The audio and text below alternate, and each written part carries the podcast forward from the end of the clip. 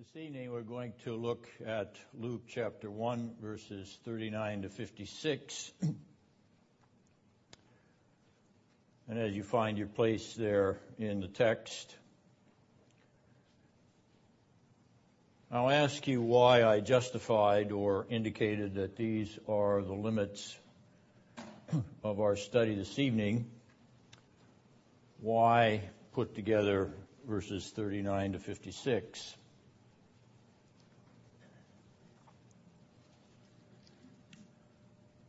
I'm obviously treating it as a literary unit or a narrative unit. Why am I doing that? Actually, I believe Luke is doing it, so why is Luke doing it?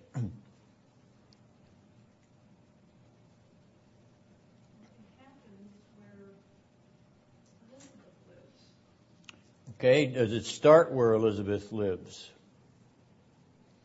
Does verse 39 start where Elizabeth lives? No. It does not. Where does it start? In Nazareth? It starts in Nazareth, from which Mary arose. She's a citizen of Nazareth. She's living in Nazareth. She rises up from Nazareth and goes to a city in the hill country of Judah. You'll notice that in verse 63, I'm sorry, in 65, it's called Judea. Those are synonyms. Unnamed city uh, from which uh, Elizabeth and Zechariah uh, arise. All right, so we begin in Nazareth in verse 39, and we scene shift. We shift the scene in the narrative to Judea or Judah. What about verse 56?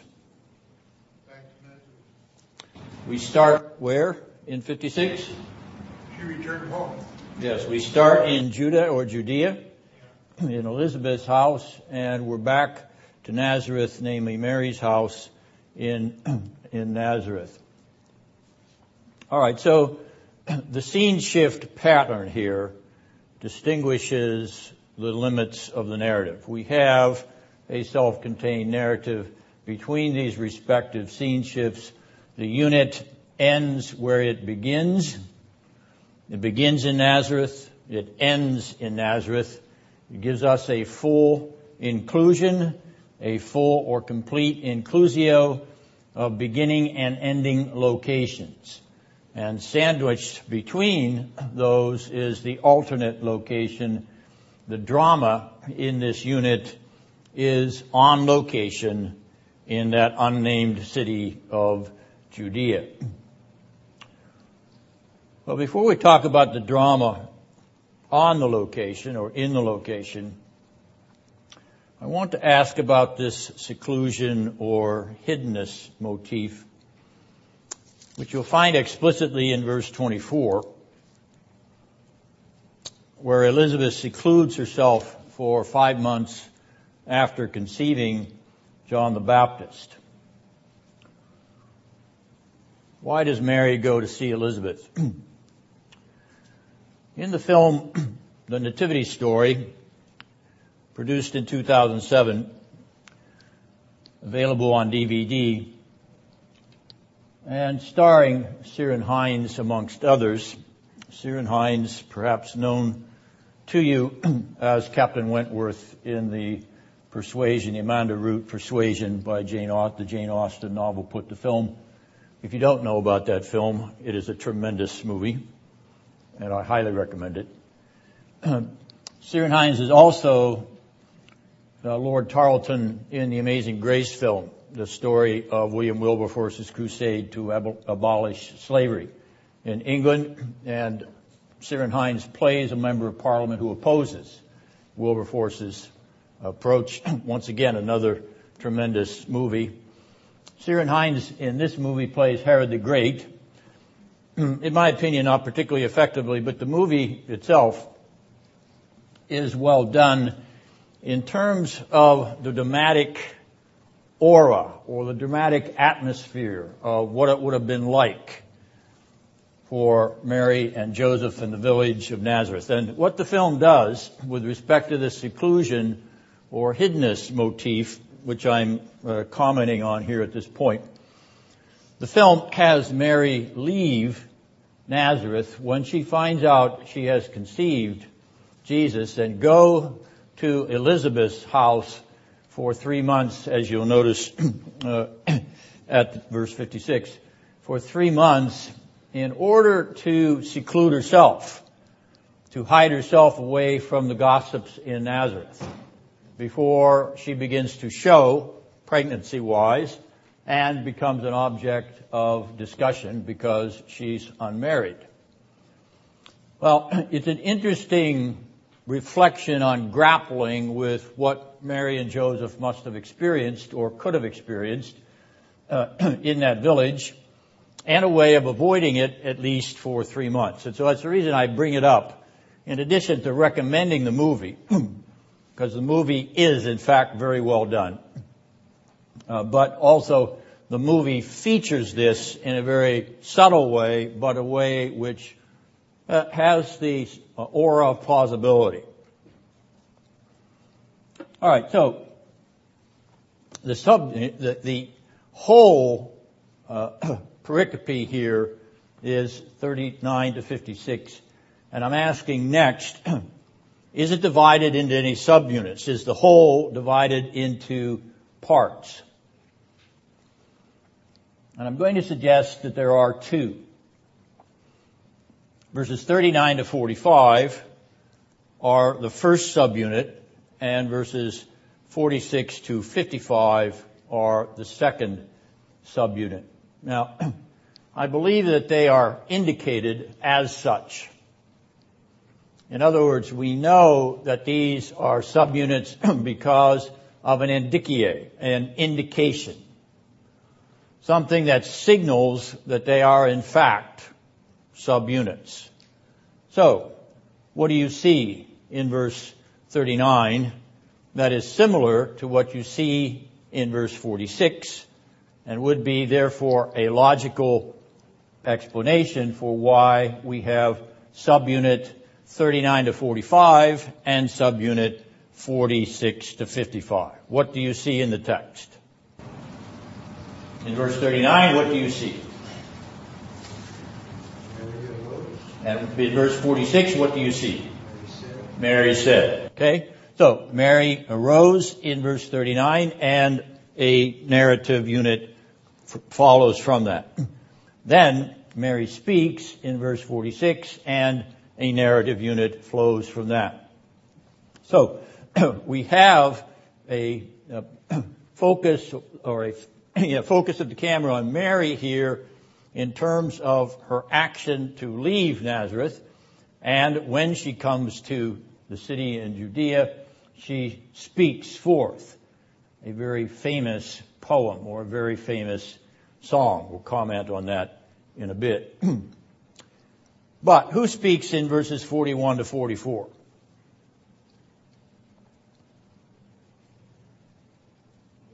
It is Elizabeth who is speaking. Now, as you look at those verses, 41 to 44, do you notice any symmetrical elements? Once again, when we talk about symmetry, we're talking about duplication. We're talking about iteration. We're talking about recursion. All of those terms are appropriate to describing symmetry. And where we have symmetry, we have an intentional uh, indication or literary or rhetorical element that the writer Luke is using. He's doing it for a reason. Symmetry in Hebrew or uh, Greek literature for the New Testament, Hebrew literature for the Old Testament, symmetry is not incidental. It is intentional. It is a crafting device. It is a literary device, narrative device, theological device. So, what do you see here in 41 to 44?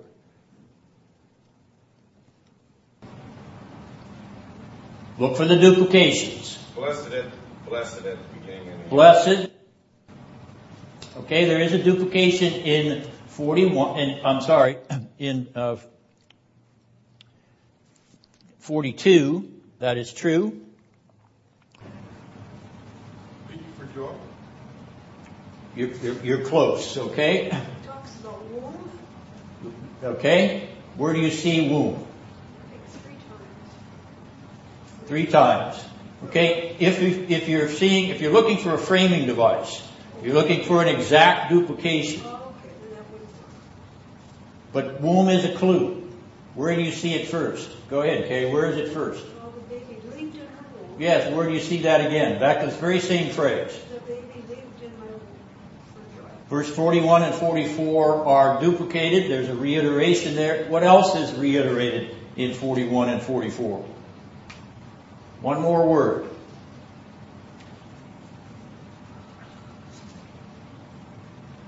Sound, heard, The word greeting.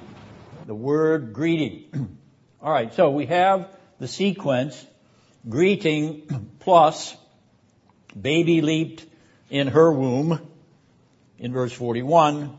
We have the same sequence greeting plus the baby leaped in my womb, verse 44. Verse 41 is the narrator's description of the event. Verse 44 is the experiences, experiencer's description of the event, the testimony to the event by the one who experienced it. Now this is an interesting point. the reiteration here may be a result of Luke's investigation, the research he did from the eyewitness testimony he took to how he put together this gospel. But at any rate, we have a kind of framed bracket around verses 41 and 44 because they begin and end the same way. 41 begins and 41 ends this little bracket of Elizabeth's speech, which continues in verse 45. Now, who's she talking about in 41 to 44? Who is twice blessed in 42? Mary. Is Mary the one that's blessed in verse 45? You see the word blessed appears again in verse 40, 45. Is she talking about Mary again? Yes. We have one vote for yes. I'm going to say no. You're going to say no. You want to argue with Randy.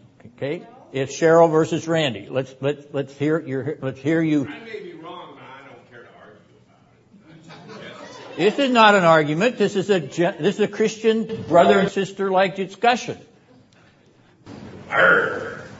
Correct. um, Go ahead, Cheryl.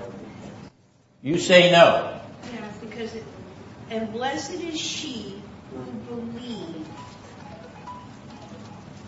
You know what? I think I might change my mind. Oh. But who's the one that believed first? Maybe both of them. would. Ah. That's interesting, isn't it? Maybe this is phrased in such a way to be intentionally ambiguous. In other words, it's Elizabeth focusing on Mary in 41 to 44, but in 45 she expresses something which would fold them both into the blessed category. Herself and Mary. So the bracket that we notice with the duplication would focus exclusively on Mary and the child in her womb. But here in 45, the blessed is the one who believed. Well, Elizabeth did believe. It was Zacharias who didn't.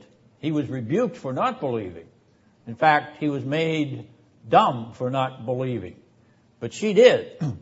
So is she kind of suggesting herself in verse 45 as well as the one who, who had taken or accepted the fulfillment of what was spoken by the Lord, as Mary did.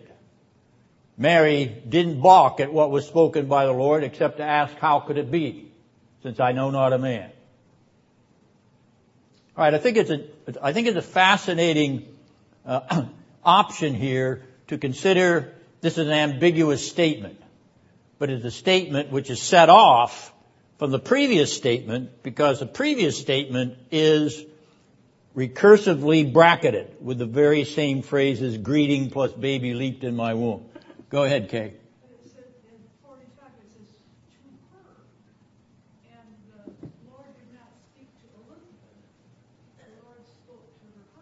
Correct. But she accepted the word that he relayed to her. As she says, now my disgrace has been taken away. Verse 25.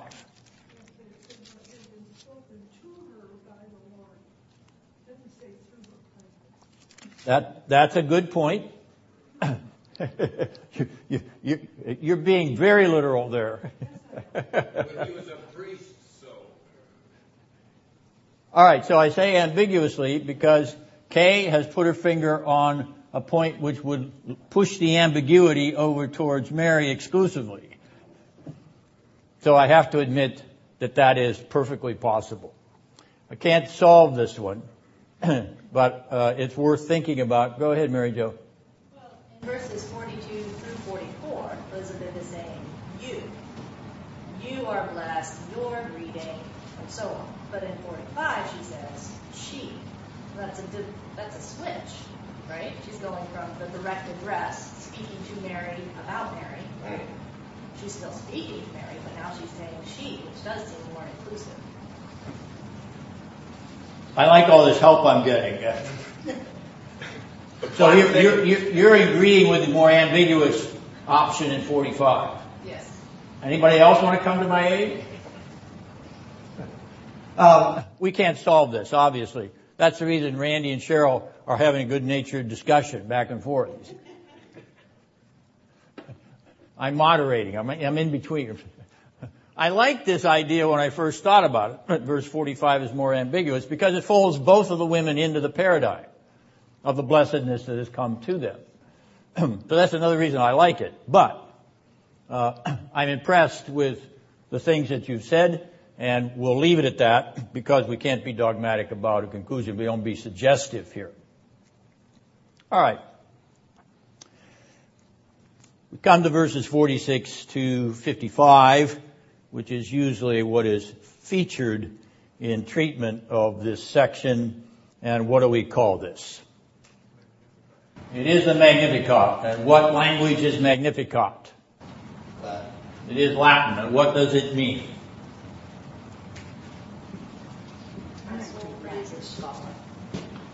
Uh, Uh, was Abigail trying to answer that, Mary Jo? I was trying to answer it. It's a third person singular, right? He, she, it right? magnifies. He, she, it magnifies. Yes. It, in this case, magnifies.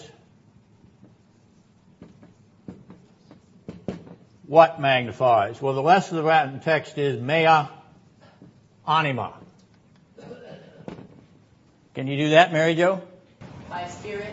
My spirit or my soul. My soul. Very good. So, my soul, it magnifies the Lord. The Magnificat. now, there is one magnificent Magnificat. It is the marvelous Magnificat. And if you have never heard it, please queue up the YouTube website that I've placed there and listen to it and let your soul soar. Johann Sebastian Bach's Magnificat. Just the first three minutes or so of this piece is enough to lift your heart to heaven. It is glorious. And this YouTube version that I've got there on your handout is spectacular.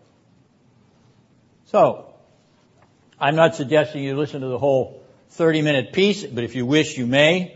uh, it goes through the Magnificat and other parts of this song, but this is the most famous Magnificat in uh, classical music, church music.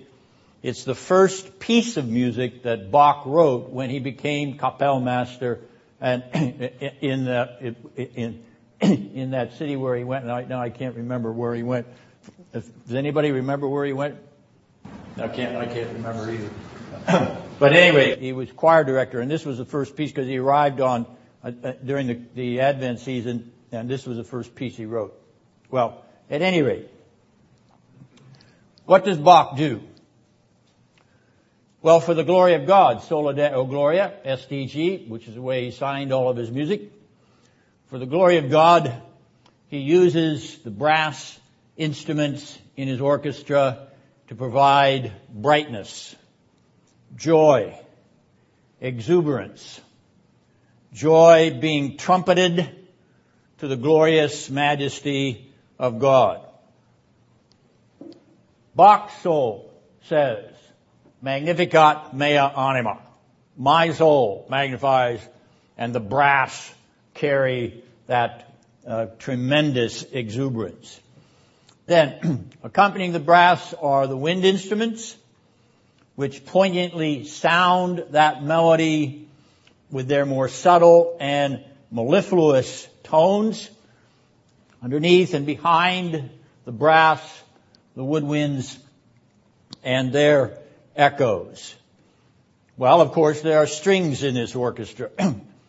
and they carry the counter melody, reinforcing the brightness and joy of the brass and the wind. So you've got point and counterpoint. Bach is working both sides of the orchestra, both sides of the musical exaltation. But what makes this piece particularly stirring is the timpani. The beat of the timpani echoing and re-echoing the dramatic cadence of this marvelous declaration, my soul doth magnify the Lord. And if your soul doth not magnify the Lord after you hear Bach's Magnificat, I don't have any hope for you. And if you have never heard it, you are not educated. It is a piece of music that every educated human being who is a Christian ought to know. At least the first three minutes of it. So give yourself a treat. If you've never heard it, dial it up. You can play it on your computer these days. It won't cost you a dime. You don't have to get out of your, ch- your soft chair in front of your computer to do it. It's right there on the URL. No, you don't have to report to me next week, but if you want to tell me that you liked it or you want to tell me that you never heard it before or you want to tell me that it is magnificent, it is majestic, it is a marvelous Magnificat. I'll be glad to hear it. Okay. Now, beyond Bach's version, we know who is speaking here. this is Mary's Magnificat. But we want to examine once again the structure. The structure of this song which is incidentally Luke's first Christmas hymn. There are four Christmas hymns in Luke's infancy narratives. We will treat all four of them eventually. This is the first one. The second one will be Zechariah's Blessed be the Lord God of Israel, verse 68. We'll try to tackle that one next time. And then the Gloria in chapter 2, the Gloria in Excelsis. That's the third Christmas hymn of Luke's Gospel. And the fourth, the most poignant, is Simeon's Nunc Dimittis. Now let your servant depart in peace. Once again, we will cover all four of these, but tonight we begin with the first. No hymns in the New Testament? There are four hymns in the New Testament. Luke has them. You don't need to be an exclusive psalmist. You can sing hymns because Luke has the characters singing them for you. It's okay. Really. We can have inclusive psalmody. Yes, we'll sing the Psalms, but we're not going to be locked into singing about the incarnation from the other side of the resurrection as if he hasn't come.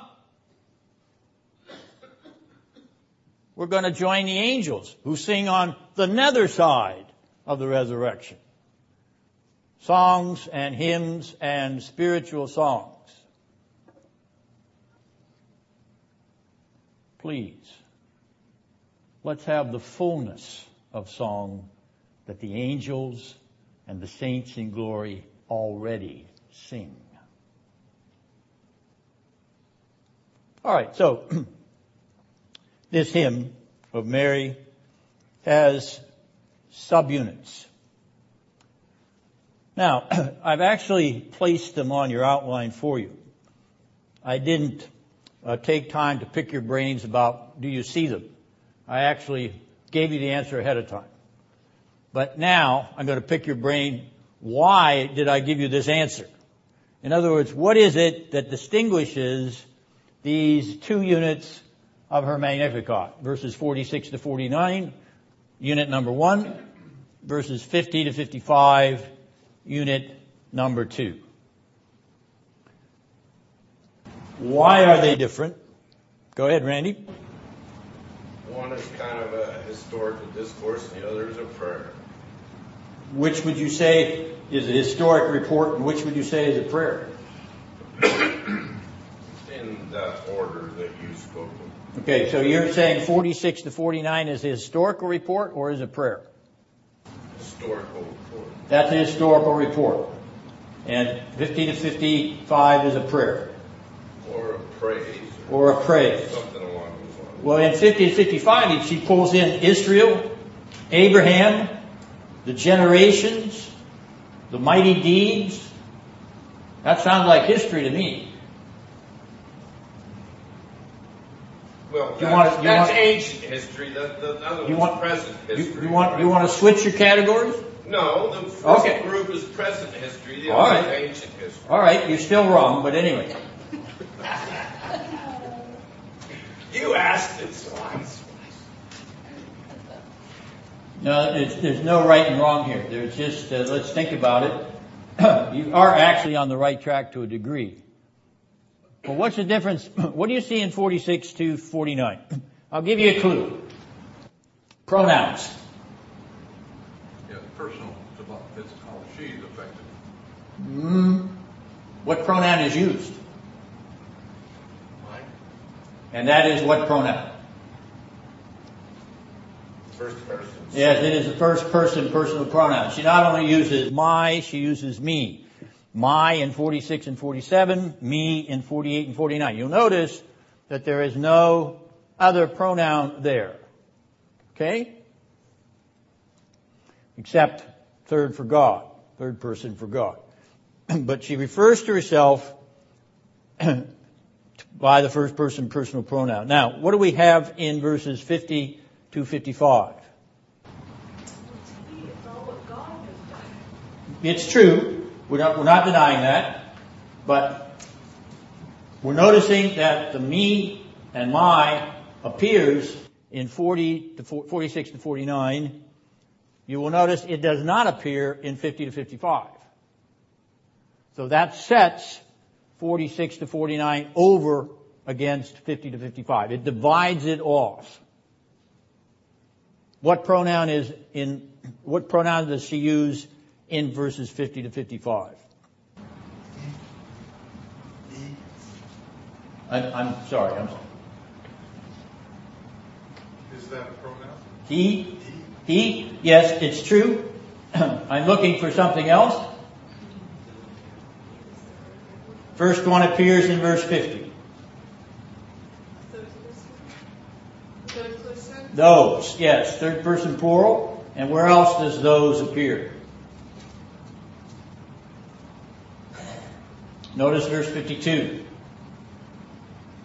All right, so those in 50 and 52, and the last one that is different is 55, our, first person plural.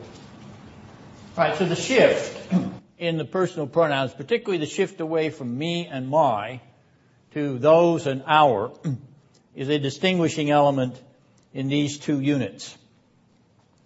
There's something else that sets them apart. Compare verse 49 to verse 51. Once again, when I say compare, look for symmetry. Look for duplication.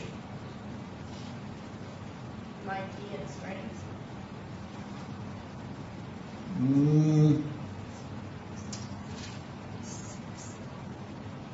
Mighty appears, that is correct.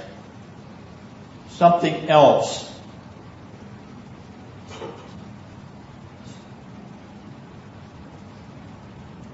Notice the verb. Verse 49. What's the verb?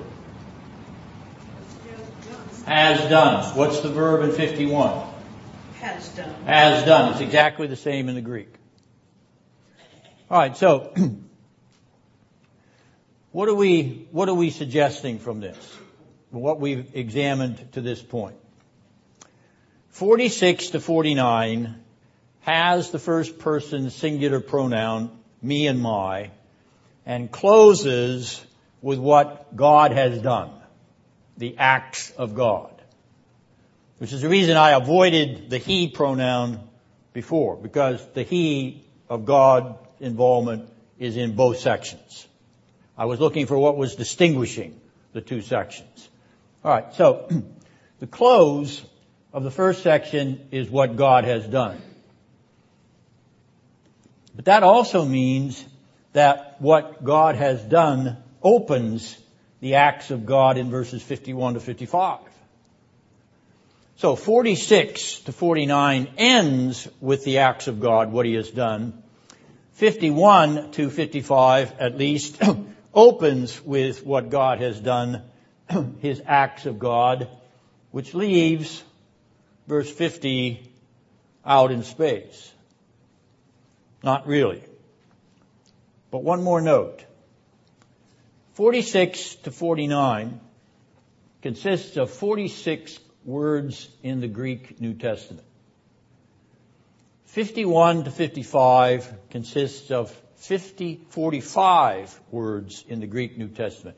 These two units, that is 46 to 49 and 51 to 55, are almost exactly alike in length. In length.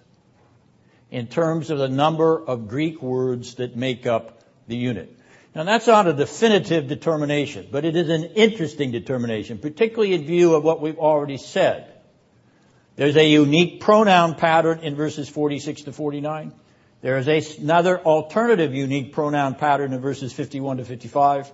Verses 46 to 49 end with an emphasis upon God has done, exactly the same Greek verb that begins verse 51, what God has done.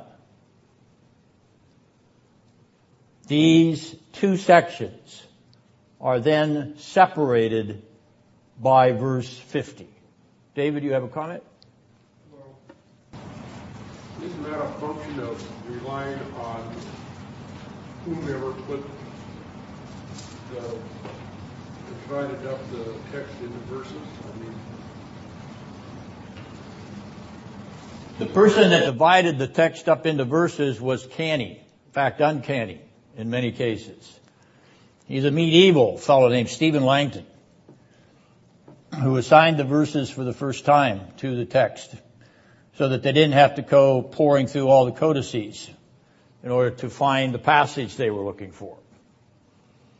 they had what called glossed indexes, which had parts of phrases in the Middle Ages, so they could find their places in the whole corpus, particularly in the Latin Bible. the Biblia Glossa uh, the Biblia Sacra cum Glossa Ordinaria of Nicholas of Lyra was the most famous. Huge, you know, multi-volume, volumes this high, of the glossed Greek or glossed Vulgate, uh, Old and New Testament with Apocrypha. but at any rate, um, uh, the un- the uncanniness here is that he had an instinct for the literary style, and so in assigning the verses, he assigned them, in my opinion, for the most part, properly at the proper points of division. So he's he's He's not inventing anything as much as he's recognizing what's there and putting numbers beside it in order to give you the break or the pause. I'm going backwards and, and pretending that there are no numbers there. And I'm looking for the patterns in the Greek text. And I'm matching those patterns up to suggest units of literary uh, drama or narrative drama or rhetorical power. Okay? Alright, now, since verse 50 is kind of left between these two units, 46 to 49, 51 to 55. What's the function of verse 50?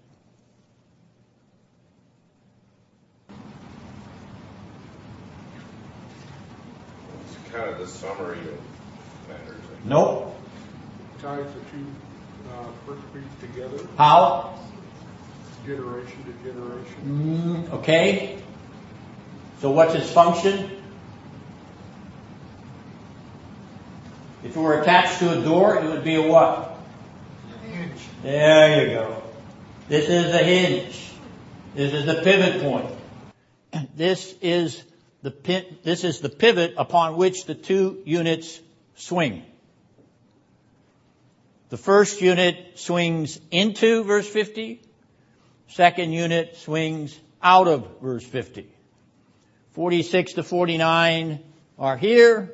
50 to 51 to 55 are here. And the elbow is 50.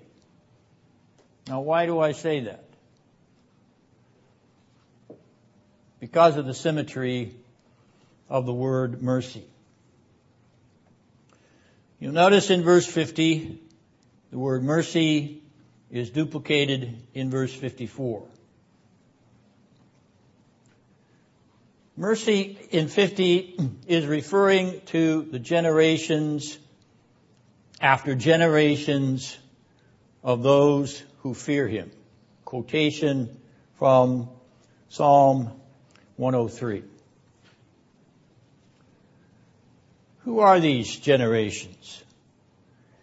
They are the generations like Mary and Elizabeth and Zacharias and John the Baptist in utero and believing Israel at this time, verse 48, the present time. Mary then is moving herself and those whom she is speaking for in the present time into the generations that exist of believing Israel time present. Well, what's she doing in verses 51 to 54? Well, she goes back to Abraham in verse 55. She goes back to Israel in verse 54. She goes back to the fathers. Who are the fathers? These are the Old Testament believers.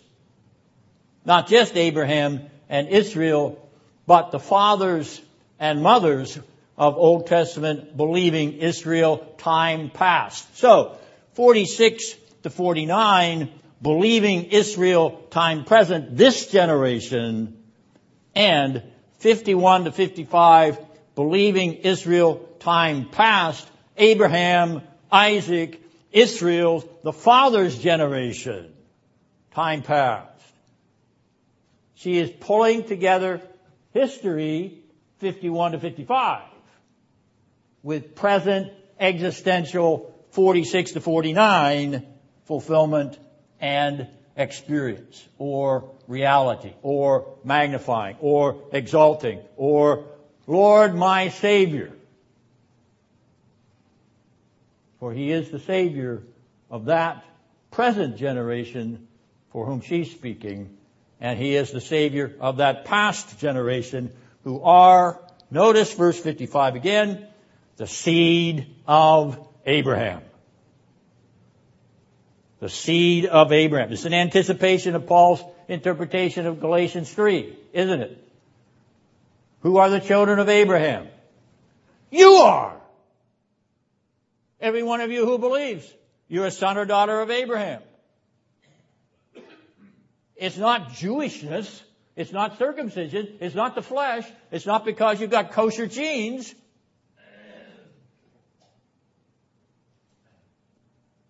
It's because you believe in Abraham's seed, Abraham's son, the seed, the son. Christ Jesus, the eschatological Israel. Randy? Yeah, when, when, when you taught on Zephaniah and Lamentations, you kind of hedged that the genius behind the symmetry in those books was the human author. Who's the genius behind the human author, genius behind this symmetry? I don't have any question that it's Mary. But How did Mary come up with that? because look at what she's look at your cross look at your cross references. She didn't study anything, did she? What are the illusions here? Look at your cross references. What are the illusions? What's she borrowing on? Where's the imagery come from? If you had a Greek Nestle Aland New Testament, you could see it in bold print because they highlight it that way. It's coming from the Old Testament. Coming from what part of the Old Testament? Genesis. Psalm. From the Psalter. Most of these verses have an allusion to the Psalter. Some of your cross-reference Bibles will show you that in the margin. Okay? So, does Mary know the Bible? She sure does. Does she know the Old Testament? She sure does. Does she know the Psalter? She sure does. After all, she goes to synagogue every Sabbath, every, every, from ever since she was a little girl. Just like Jesus, just like Jesus goes to synagogue. No, not in the synagogue. They're not doing it in Greek.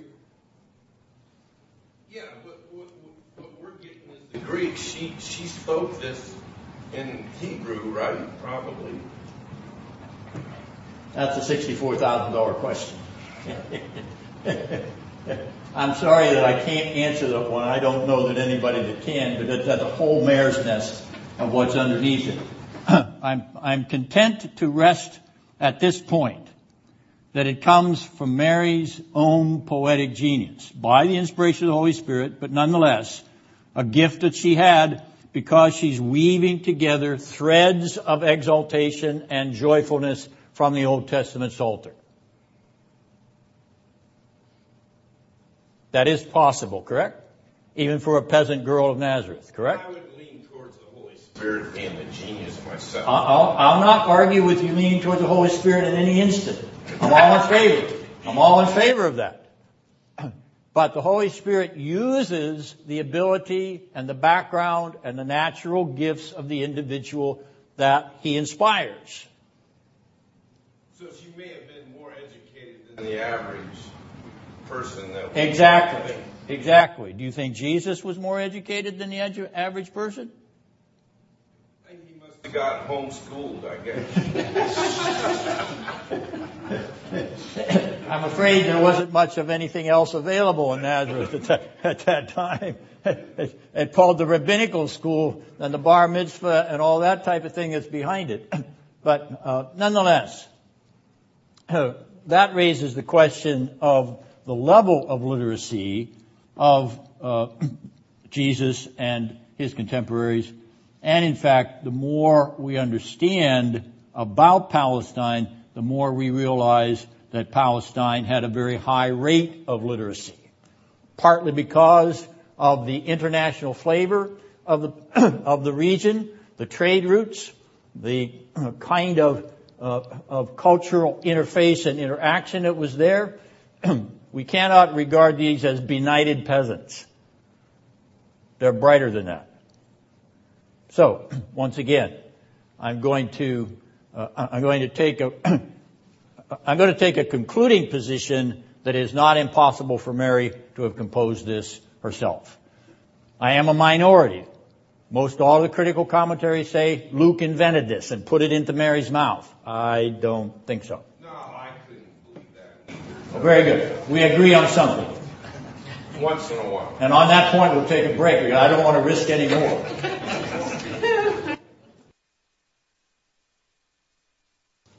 Now we're at the bottom of page uh, one of the outline handout.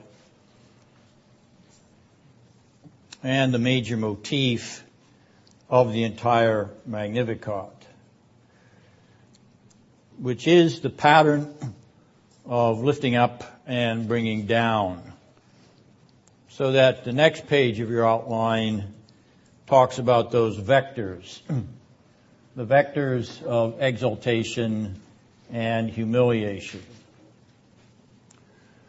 As you read through the Magnificat, you see this language which ref- refers to lifting up the lowly and bringing down the proud and haughty and arrogant.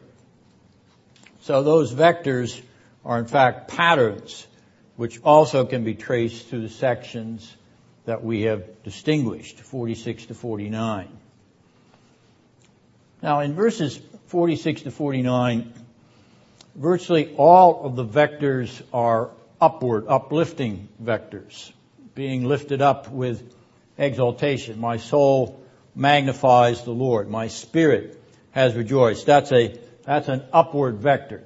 Okay? And if I'm doing this by kind of vector arrows, these are up arrows and distinguished from down arrows, which are humbling or humiliating vectors. Now I'm going to suggest that as you go through verses 46 to 49, all of the vectors are in fact upward arrows. They're exaltation motifs. Now you may say, well, in verse 48, she talks about her humble state. And yet it's not her humble state in terms of its humility, it's her humble state in terms of being lifted up out of that. So I'm going to quibble about that a little bit and say that even verse 48 is an upward vector. 49 is definitely an upward vector because she's extolling the mighty one, namely God himself, and the great things which he has done. But when we come to verse 51, we have a switch in the vector paradigm. In verse 51a, as you read the first line of that verse, 51a, what vector do you do you have there? What how would you describe? Is that an up arrow or a down arrow? That's an up arrow. Okay? now in 51b, what kind of an arrow do we have there? That's a downward arrow. Okay, in 52a, what kind of an arrow do we have there? That's another down arrow, isn't it? What about 52b?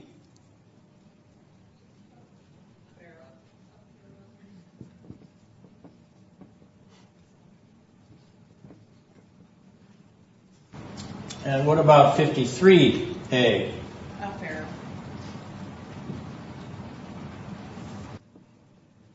And 53B?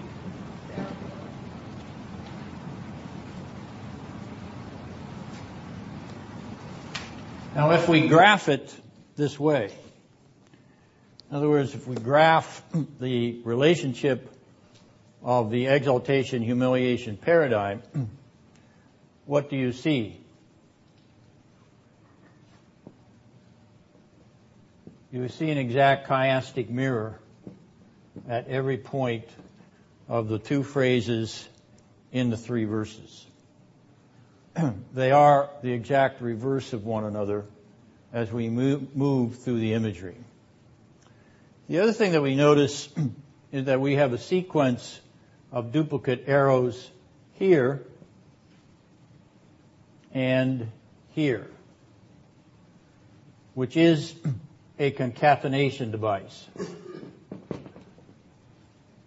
Verse 51 is tied to verse 52 by the same paradigmatic arrow, arrow, and 52b is tied to 51a by the same paradigmatic arrow.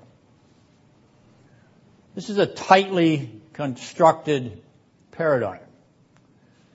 But it is a tightly constructed paradigm which mirrors itself in the interface between the joy of exaltation and being lifted up and the humiliation of being cast down or brought down. The balance here is remarkable.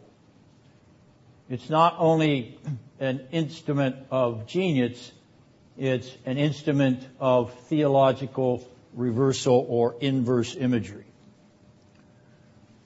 Now I want to say more about this later on because the inversion of the imagery here, the reversal of exaltation and humiliation here, so tightly woven in this chiastic or mimetic paradigm, concatenated or tied together, chained together as a seamless unit. This is very suggestive of something beyond itself. And so we want to pause a little later and ask ourselves what is being suggested here. But this, this section of these two verses in the Magnificat are actually quite poignant and quite profound. Now, one of the questions that's raised with respect to Magnificat is whether it's related to Hannah's song in 1 Samuel chapter 2 verses 1 to 11. The song of Hannah, the wife who was barren, who eventually was the mother of Samuel. Many years ago when I first approached the hymns of Luke's gospel, well, it's over 40 years ago now, I was captivated by the suggestion that the inspiration behind Mary's Magnificat was Hannah's song in 1 Samuel 2. And I was captivated by it in part because the commentators that I was reading, the articles that I was studying, were also endorsing that opinion. So, like a foolish student of other PhD gurus, I decided, well, obviously Mary's Magnificat is patterned on Hannah's song, right? Now, I've told you before that I spent last summer working over the Greek text and a number of commentaries and specialized studies on this, uh, for, on these first two chapters of Luke's Gospel. And now I've been forced to look at the Greek text. And the Greek text of Mary's Magnificat bears no similarity whatsoever to the Greek or the Hebrew text of Hannah's song in 1 Samuel 2. Much to my chagrin, I can't go back 45 years and say, I repent, I was wrong. But, because many of those people aren't alive anymore, but I can say it to you and don't make the same mistake or don't listen to the interpreters who will say, aha, you see, what is behind Mary's Magnificat is Hannah's song for a baby boy. It doesn't even match, does it? Remember, she's an intact virgin, right? She has no husband, right? Is Hannah an intact virgin? Does she have a husband? She has a husband. She's not an intact virgin. So, apples and oranges don't match here. Come on. Dennison, what's the matter with you 45 years ago? Duh. Yeah, well, you see the, the impress of uh, professional expertise blinds even those of us that ought to know better. All right, so returning then to the substance of the issue. Most of the Old Testament allusions in this Magnificat of Mary, which is a statement we've already made, I'll repeat it for emphasis. Most of these allusions are to Old Testament passages from the Psalms, not Old Testament passage from 1 Samuel 2 verses 1 to 11. The only similarity between Hannah's song and Mary's Magnificat is that there are two lowly or humble servants of the Lord, singing because God has bestowed the favor of a child upon them. That they share. The details of the language they do not share. There is no interdependence. There is no intertextuality here. It ain't in the book. So, Pete. Before you get too hard on yourself, there is a similarity, though. It says, The Lord kills and brings to life. He brings down to Sheol and raises up. The Lord makes poor and makes rich. He brings low and he exalts. He raises up the poor from the dust He lifts the needy from the ash heap and makes them sit with princes and inherit the seat of honor. No direct dependence. No dependence, but there is a similarity. Through the similarity of the humility and exaltation motif. With that I agree. But remember, these critics and scholars are saying that the language of the one is a mirror of the language of the other. Not so. Not in the Septuagint or the Greek text of 1 Samuel 2 and not in the Hebrew text of 1 Samuel 2. All right, now, uh, you could still carry, carry on uh, tilting at windmills. I'm done. No, I'm, I'm uh, being facetious. Um, I'm not persuaded. Uh, in fact, I think I've been converted to the opposite direction, but nonetheless, you can work me over. Now, the response of John the Baptist in utero. In verse 41, Elizabeth, full of the Holy Spirit, you will notice, recognizes the bearer of her Lord. In verse 15, John the Baptist, full of the Holy Spirit, recognizes his Lord in the bearer. Now I say verse 15, anticipating what he is in utero, because while he is in utero by the Spirit, because he's filled with the Spirit from his conception, by the Spirit he recognizes his Lord in the bearer. Now this is a symmetry of mutual action of the Holy Spirit both John the Baptist and his mother, both his mother and the son. Both of them possess the Holy Spirit. Both of them regenerated in and by the Spirit. Both of them have the indwelling of the Holy Spirit. The Holy Spirit dwells within, abides with John the Baptist's fetus and his mother. The work of the Holy Spirit is principial here because not only does the text say so, but remember, Luke is the companion of the apostle Paul, who is the apostle of the Holy Spirit to the nations. The Holy Spirit is moving in the book of Acts outside of Palestine, outside of Nazareth, outside of Bethlehem, outside of Jerusalem, outside of the upper room, outside of Judaism. And that Holy Spirit was moving in Judaism with the figures who gave rise to that work of the Spirit's unction and brought forth those who would promote and advance the knowledge and understanding and the extent of that Spirit's unction to fold in, fold in not only Elizabeth and Zacharias and John the Baptist and the conception of Jesus by the power of the Holy Spirit in the womb of the Virgin Mary, but to continue that Spirit born, Spirit inborn, Spirit reborn drama beyond Luke 24 through the book of Acts and to the ends of the world. That spirit has not been quenched and will never be until Jesus returns. So whatever our discouragements may be, this we know. The gates of hell will not prevail against the work of the Holy Spirit. They will not.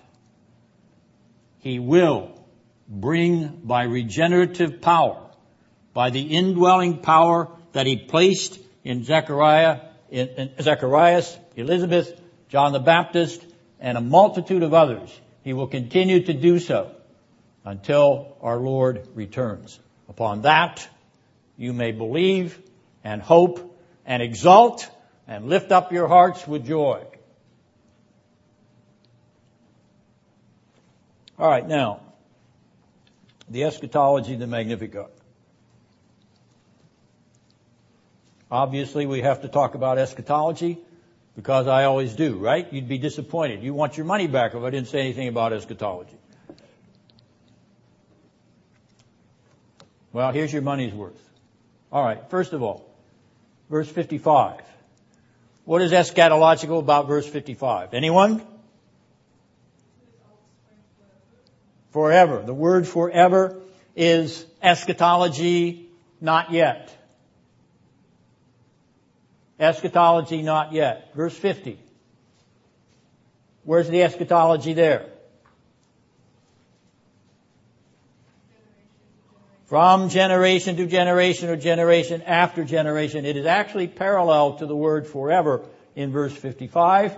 It is eschatology, not yet again, because it is generation to generation to generation to generation. Unending. And finally, verse 48. Where's the eschatology in verse 48?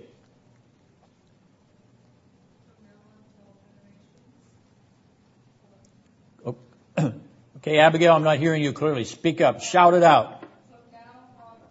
Okay, you say from now on that's what your text reads? Okay. you reading NIV? You're reading ESV. Mm. Now I'm going to have to take out after that one. All right. The Greek text there is from this time, verse 48 from this time. Yeah, to all generations is a, is a reinforcement. I'll come back to that one later. But notice, the eschatology of 48 is in that phrase from this time. That's eschatology now. From this now time to forever. From this now to not yet from this time to generation upon generation, generation after generation.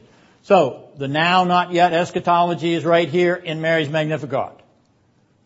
Now from this time on, notice from this time on, all generations are going to call me blessed to our time, to 20,000, 2016. We're in that time. This time breaks the mold. This time sets a new time. From this time forward, eschatology of the now time. But also eschatology of the forever time. Eschatology of the generation after generation time. Eschatology of the eternal, never ending forever time. What we have in the Magnificat is what we have in the whole New Testament. What we have in the Magnificat is what we have in Jesus himself. What we have in the Magnificat and in Jesus and in Apostle Paul is the New Testament eschatology. The now, not yet eschatology. The eschatology of the now arrival of the time of salvation and the not yet forever endurance of that time forever and ever. The Lord my Savior, verse 47, the Lord God my Savior is a Savior now, eschatology now, and forever, not yet, eschatology not yet. That's the eschatological tandem of the whole New Testament.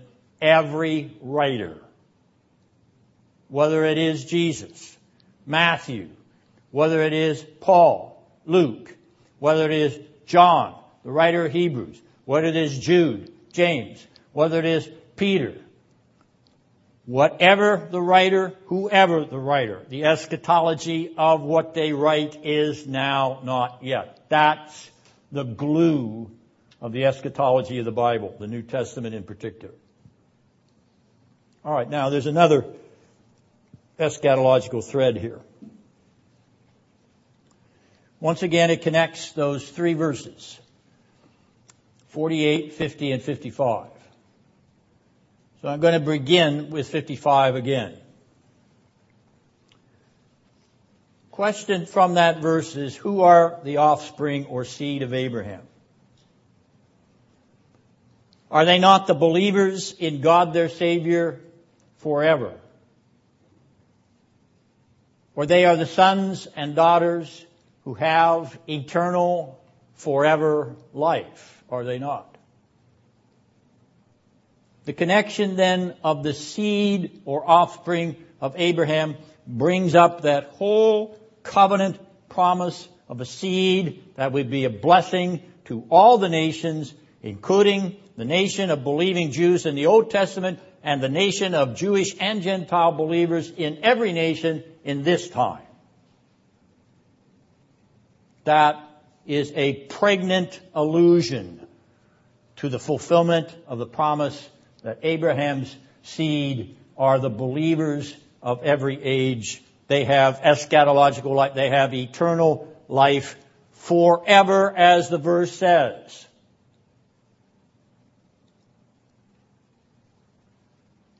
Verse 50.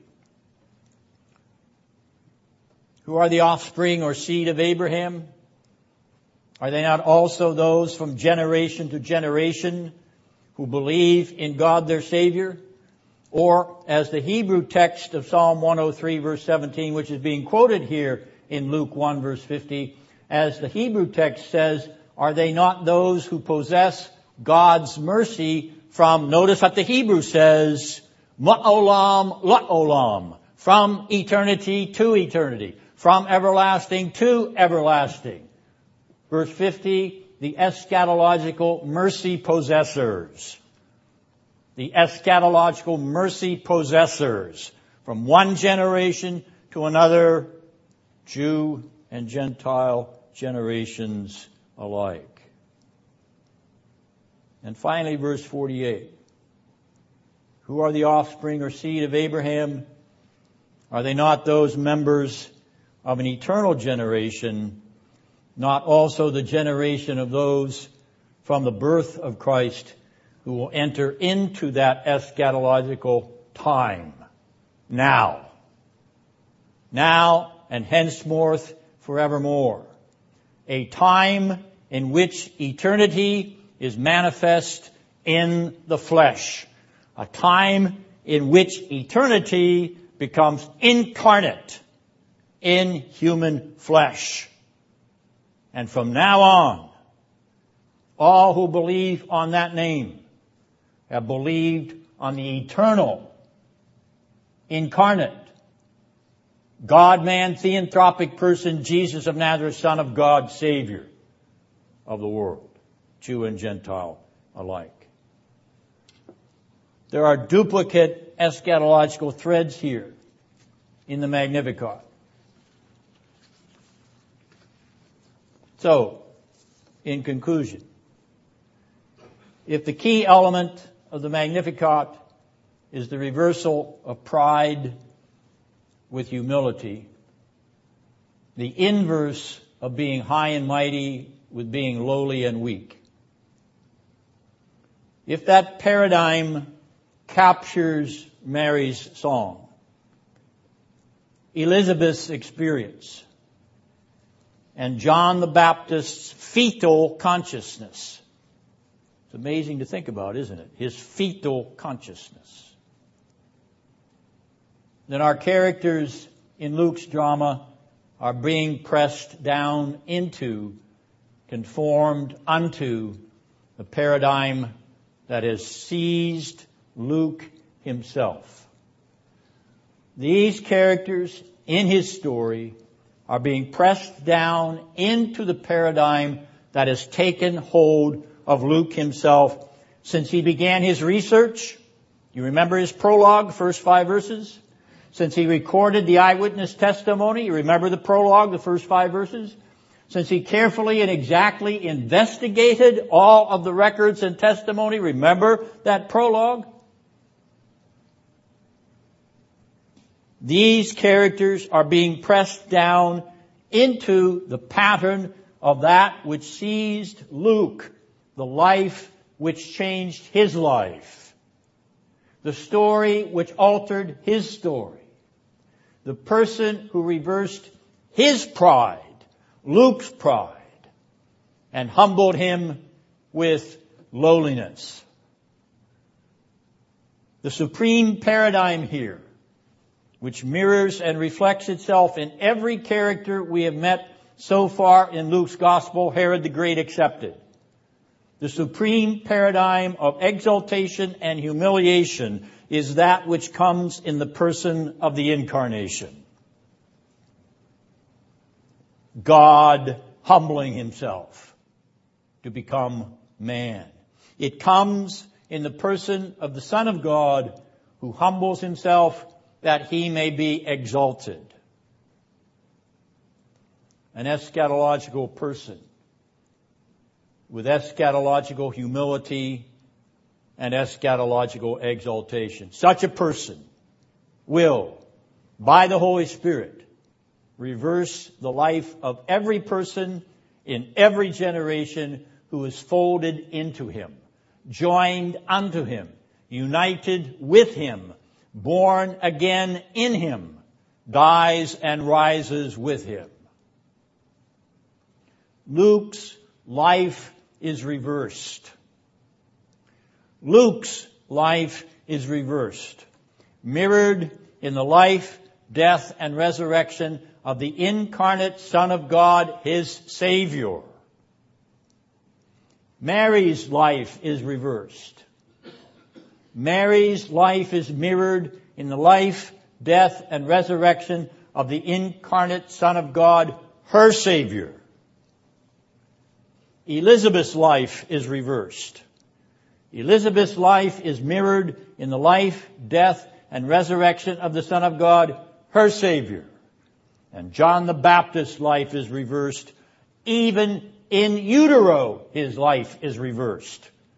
Mirrored in the life, death, and resurrection of the Son of God, his Savior.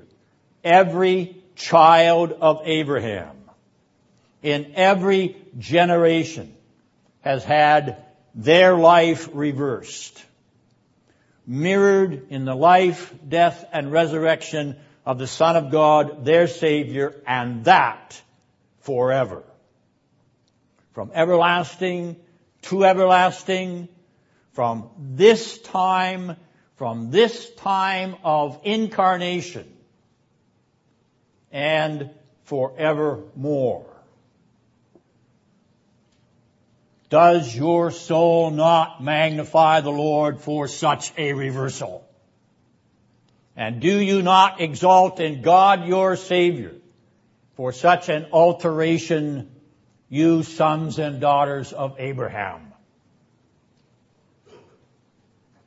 who have been reborn to eschatological life forever and ever, generation after generation, world without end.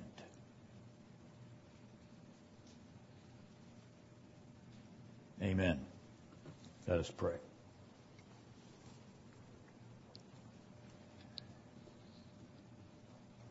Lord, we confess it is not just a story.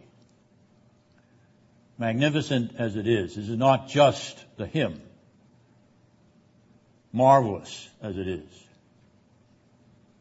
It is not just the facts that we gather from these events leading up to the Christmas story of Luke's gospel. Treasure them though we do. It is the story of the supreme and eschatological reversal. Such a story that could have never been dreamed of by a natural man.